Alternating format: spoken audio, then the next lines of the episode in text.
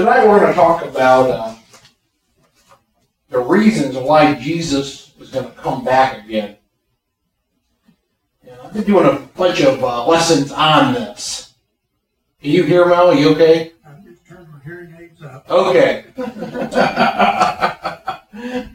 I've been doing some different lessons on this. And we've just gone through the coronavirus.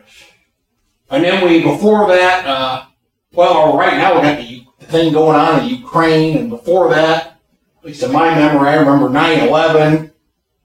And then I remember the millennial thing where it was the year 2000 and my grandmother thought the world was going to end.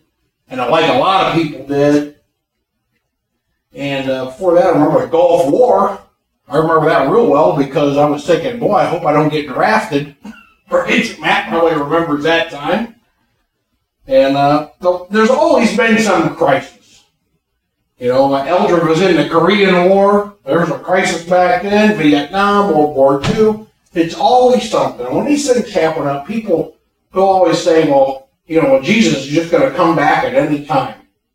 And that may be true. We don't know. Jesus is going to come. In fact, it is true. He's going to come back sometime. We just don't know when. But things have been going wrong in the world for at least 8,000 years, maybe a little bit longer than that. And there's no doubt that Jesus is going to come back. Jesus himself said so in Matthew chapter 24. In Acts chapter 1, starting in verse 9, the angel said he was going to come back. Right? And then when we look through the writings of the different apostles, we see them talking about him coming back. So, you got two different groups of people saying he's going to come back. He's going to come back. But tonight I want to talk about why he will come back. What's the reason for coming back? The first reason that Jesus is going to come back is to judge the world. In John chapter 5, verse 24, it says, "Most assuredly I say to you," these are red letters, this is Jesus speaking, "Most assuredly I say to you, he who hears my word and believes in him who sent me has everlasting life and shall not come into judgment, but has passed from death into life." And the one thing I want to focus in on about that is that it says that he who sent me, Jesus went from heaven to earth. Jesus is uniquely qualified to judge man. That's not just because he's God, but because he came to the earth and he lived as a man. Not only because he knows all of the statutes of heaven, but because he knows all of the troubles of earth. Right? So he's the one person that is uniquely qualified to be the judge of mankind. If we look in Jude chapter 14, or Jude chapter 1, Jude's only got the one chapter. It's verse 14.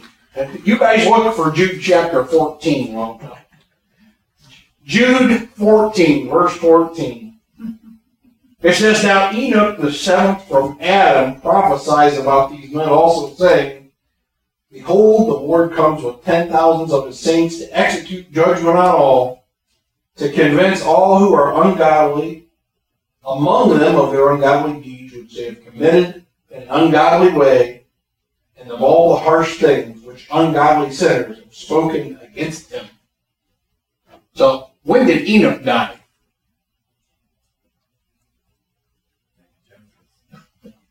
Well, he didn't die, really. Right? So he was with God, and then God, I think it says he translated him, took him, or something like that. The King James says translated, I believe. The idea that Enoch didn't taste death, he went to heaven with God, but the thing that's interesting about Enoch is he was a prophet before the flood, and really he's the only person that's indicated that was a prophet before that time. So I found that kind of interesting. But the thing that I take out of this passage is he says that he talks about all these ungodly people, and the idea is that if you're guilty of being ungodly, you're not going to escape this judgment. And that's, you know, that's an important thing to consider, right? So it would let us know, it might make us consider what position we're in with regards to God. Are we godly or ungodly? I don't know about you guys, but I don't want to be in this ungodly camp because it doesn't sound very good, right? The guilty are not going to escape God's judgment. Look at one more scripture. We're going to move on to the next point. Matthew chapter 25.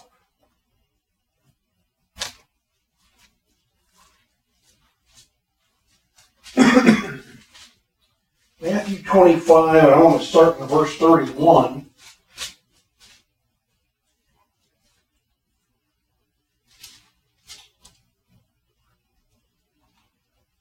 Let me see here. It says, when the Son of Man comes in his glory, and all the holy angels with him, then he will sit on the throne of his glory. All the nations will be gathered before him, and he will separate them one from another as a shepherd divides his sheep from the goats. And he will set the sheep on his right hand and the goats on his left. Then the king will say to those on his right hand, come, you blessed of my Father, inherit the kingdom prepared for you from the foundation of the world. For I was hungry, you gave me food. I was thirsty, you gave me drink. I was a stranger, you took me in. I was naked, you clothed me. I was sick, and you visited me. I was in prison, and you came to me. You know what that reminds me of? In 2 Timothy, there was a fellow named Onesiphorus. I believe that's how you say it. And Paul was in prison, and this fellow sought out Paul to minister, you know, to help him out, to take him food, to encourage him, all of these different things. When I think about what that guy did to Paul, that's what Jesus is describing here. Here's Paul, a Christian, in a bad place, and this fellow goes and finds him and helps him out. That's an example of what we ought to do. He continues on. He says, then the righteous will answer him, saying, Lord, when did we see you hungry and feed you, or thirsty and give you drink? When did we see you a stranger and take you in, and naked and clothe you? Or when did we see you sick or in prison come to you? And the king answered and said to them, surely I say to you, inasmuch as you did it to one of the least of these, my brethren, you did it to me. And I think that the instruction there is just as we were talking about, is we're supposed to take care of our brothers and sisters in Christ, especially when they're in need. That's what we're supposed to do. He continues on.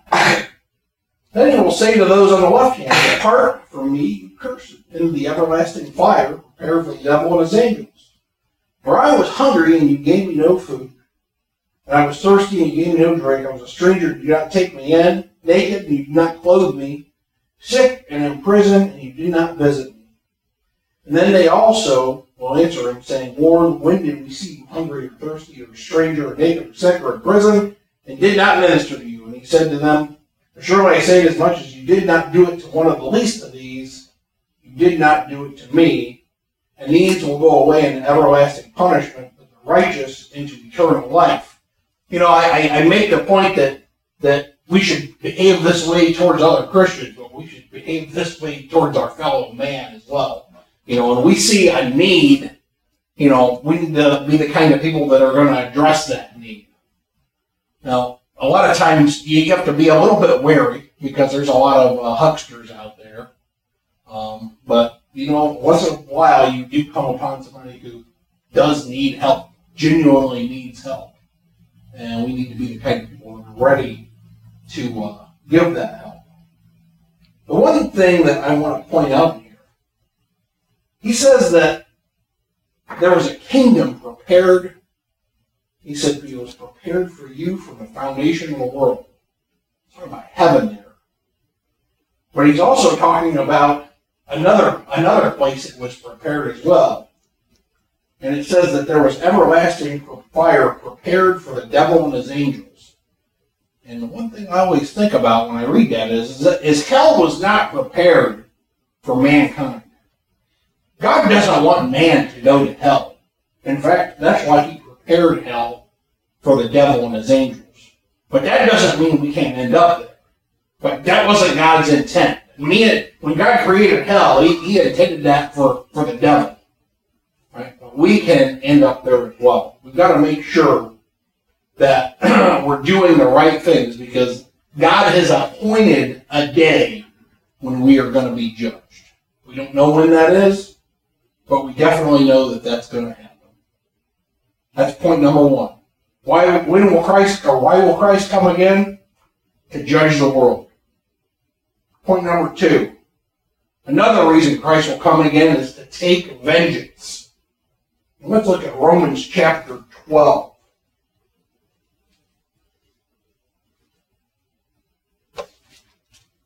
Romans 12 and verse 17, it says, repay no one evil for evil.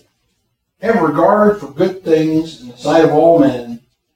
If it is possible, as much as depends on you, live peaceably with all men. Beloved, do not avenge yourselves, rather, but give place to wrath, for it is written, vengeance is mine, I will repay, says the Lord. Therefore, if your enemy is hungry, feed him. If he's thirsty, give him a drink, for in so doing you will heap coals of fire on his head. Do not be overcome by evil, but overcome evil with good. When somebody does something bad to you, what's the first thing you want to do? Yeah. Right? You want to do the same thing back to them. And that's, I think, a pretty natural response. But that's not the response we're commanded to have. Has anybody ever heaped any coals on top of somebody's head? No? Would that hurt? I think it would too, but I think this is figurative language. But, you know, if somebody does something bad to you and you return it with good, you know, that's kind of what he's talking about. And if you've ever done this sort of thing, you know that actually probably just burns the person up that you did it to. Right? God's advice does work. So one thing I want to point out here is we don't practice vengeance of ourselves. God's the one that practices vengeance. It's not for us to do. Let's go back to Jude again. This time we'll go to Jude chapter 7. Right? How about Jude verse 7? Jude verse 7 says, that Sodom and Gomorrah and the cities around them in a similar manner to these, having given themselves over to sexual immorality and gone after strange flesh, are set forth as an example, suffering the vengeance of eternal fire. I think this example is given to let us know that this is how God deals with these situations. You know, Sodom and Gomorrah were destroyed with fire. God took a vengeance on those people because of the ungodly things that they were doing. And that's left as an example to us about God's judgment against those that do wrong. If we look at 2 Thessalonians chapter 1,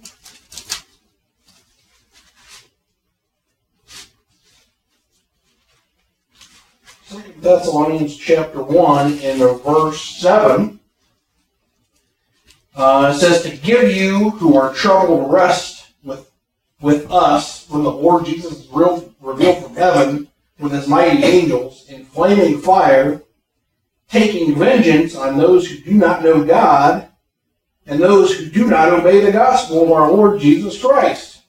He shall be punished with everlasting destruction from the presence of the Lord, from the glory of his power. Let me tell you something. He says that in flaming fire, he's going to take a vengeance on those who do not know God.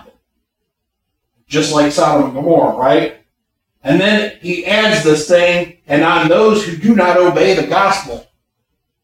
So I would say this evening that if you have not obeyed the gospel, you better get on that. Right? What is the gospel? What is it? What's it mean? The good news of what? Of Christ. Of Christ. He came to this world and he died on the cross for our sins. That's what the gospel is. The good news that he did that. So just believing or knowing about that isn't enough, because he says those who do not obey the gospel, right? So there must be some doing that goes along with that, right? Because that's what obedience is. It's you doing something, right? Everybody agree with that, right? So, you know, we can't be proclaiming that we're obeying the gospel if we're going out and getting drunk, right? Because our actions are not showing that we're following God's law, or whatever sin you want to inject in there. We can't obey the gospel if we're ashamed to admit that we're Christians in a group of people. That happens, right? I think that happens to people all the time. We can't claim to obey the gospel if we haven't been baptized for a remission of our sins, right? Because that's integral to obeying the gospel. So those are the things we got to worry about, because God's going to take vengeance on those who don't do those things. So that's our second point. Why will Christ come again to take vengeance on the disobedient? Our last point this evening, to reward the faithful. We'll end on a positive note, right? I had to rewrite this section last night because I was talking to Matt, and he gave me another idea. Which is why, you know, it's good to talk to other Christians, right? So the reason that Jesus would come back is to reward those who are doing the right thing. Let's look at Matthew chapter 16.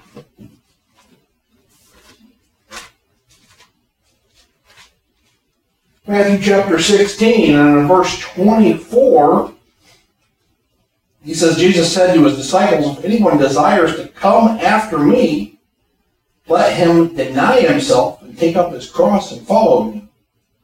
For whoever desires to save his life will lose it. But whoever loses his life for my sake will find it. For what profit is a man if he gains the whole world and loses his own soul? Or what will a man give in exchange for his soul?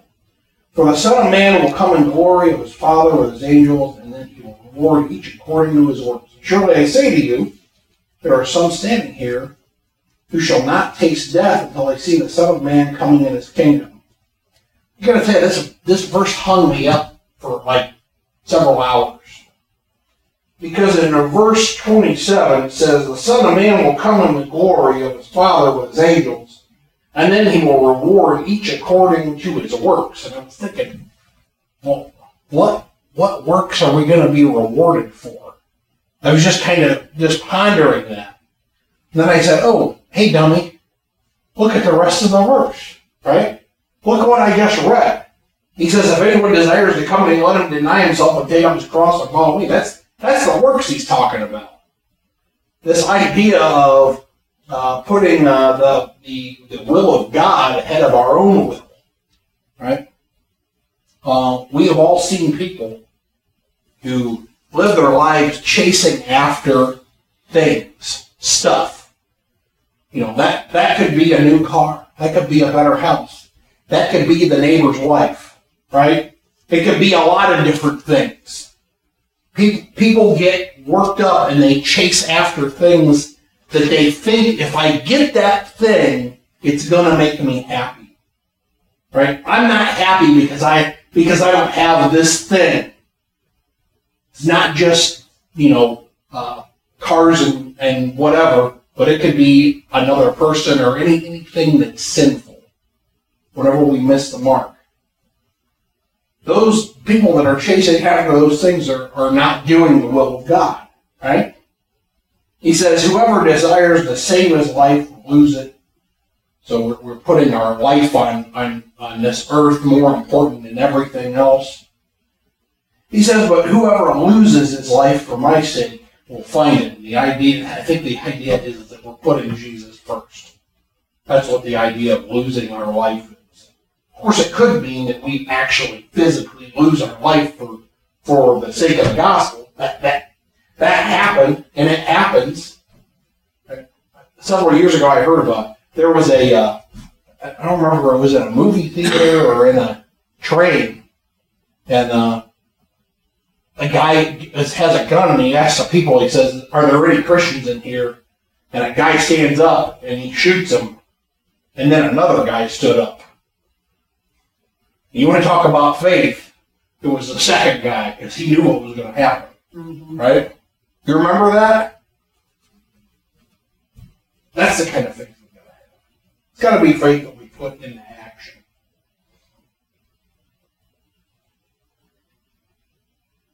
Jesus says here, he talks in the last verse here, he says, "Surely I say to you, there are some standing here who shall not taste death till they see the Son of Man coming in his kingdom." Now I want to point out that that happened a long time ago. That's not talking about the second coming of Christ. And I'll make this point that a king has a kingdom. And if we look at Acts chapter 2,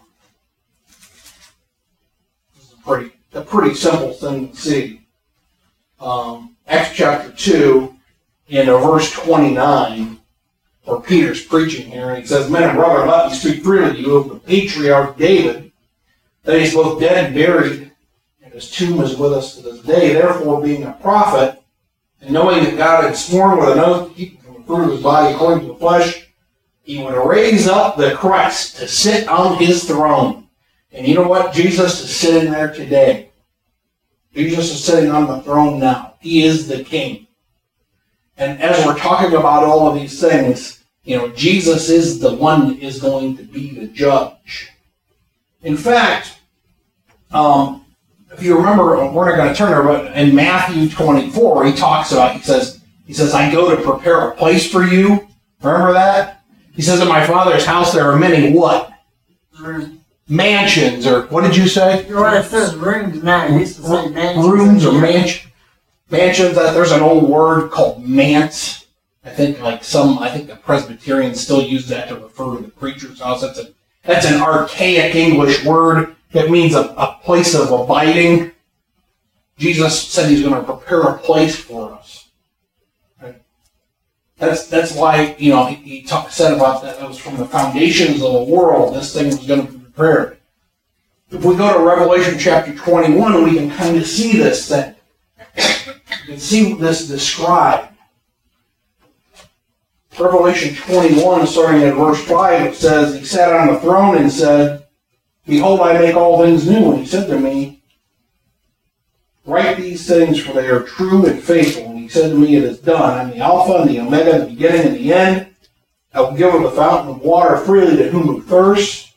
He who overcomes shall inherit all things. And I will be his God, and he shall be my son. Cowardly, unbelieving, abominable, murderers, sexually immoral, sorcerers, idolaters, and all liars shall have their part in the lake, which burns with fire and brimstone, which is the second death." And I think we see two things described there. We see this thing that's brand new, this new Jerusalem, and it's been prepared for us. Right? It says that he who overcomes what?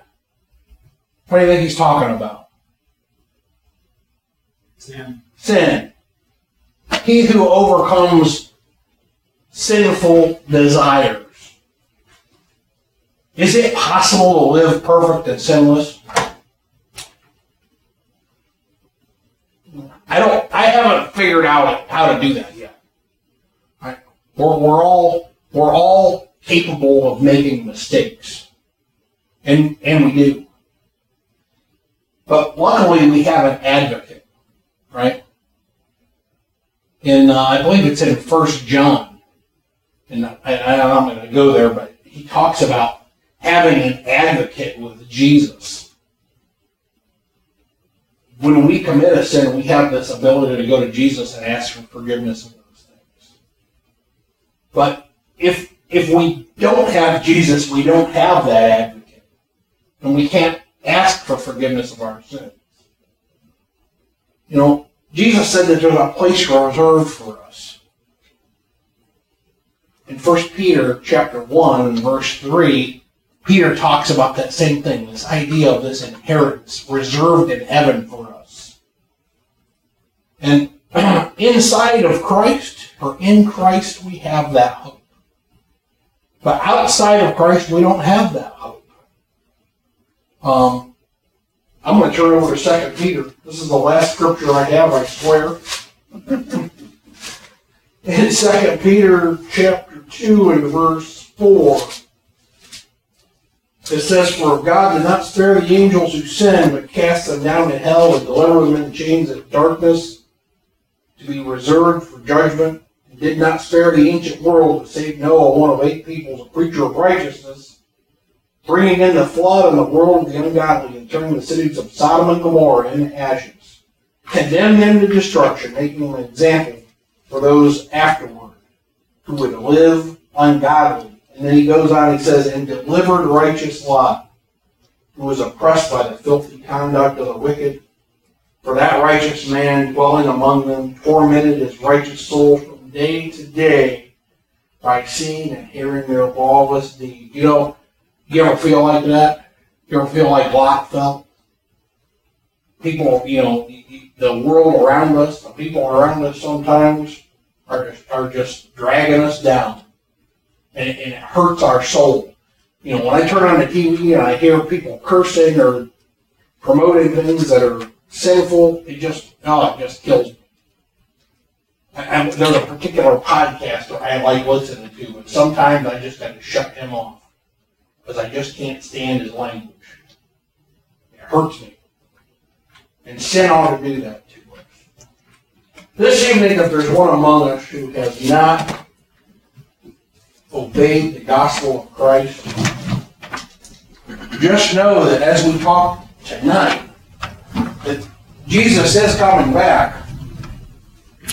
And he's coming back to judge us. He's coming back to enact vengeance on those who have not obeyed his gospel. And he's coming to take those who have obeyed up to heaven. And I would urge you to be in that last kingdom. We need to make sure that we've done everything right.